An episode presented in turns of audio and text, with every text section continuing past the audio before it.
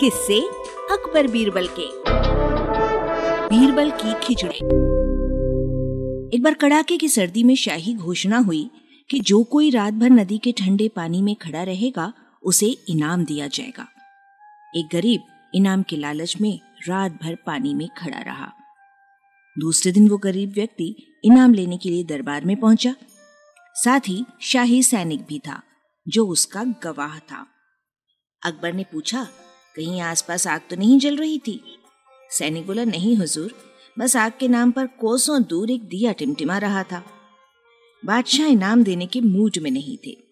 वे बोले, उसी दिए की गर्मी तो ये सेकता रहा, इसे इनाम नहीं मिल सकता। बीरबल को यह अन्याय ठीक नहीं लगा।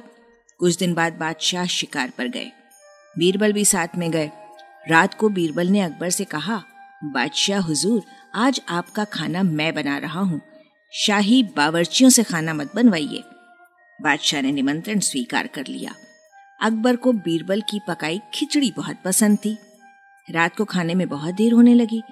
बादशाह बार बार पूछवाते तो संदेश आता कि खिचड़ी बन रही है। आखिरकार झल्ला कर अकबर स्वयं बीरबल के पास गए।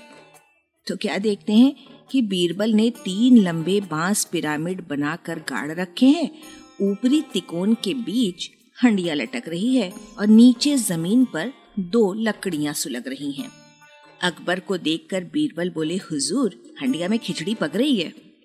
अरे, इतनी दूर से आँच हंडिया तक थोड़ी ही पहुंचेगी, बादशाह बोले। बीरबल बोले, हुजूर, जब एक गरीब कोसों दूर से टिमटिमाते दिए से सेक ले सकता है तो खिचड़ी क्यों नहीं पक सकती? बादशाह को अपनी गलती महसूस हो गई और उन्होंने दूसरे दिन उस गरीब को बुलाकर इनाम दे दिया। वाचक स्वर संज्ञा टंडन।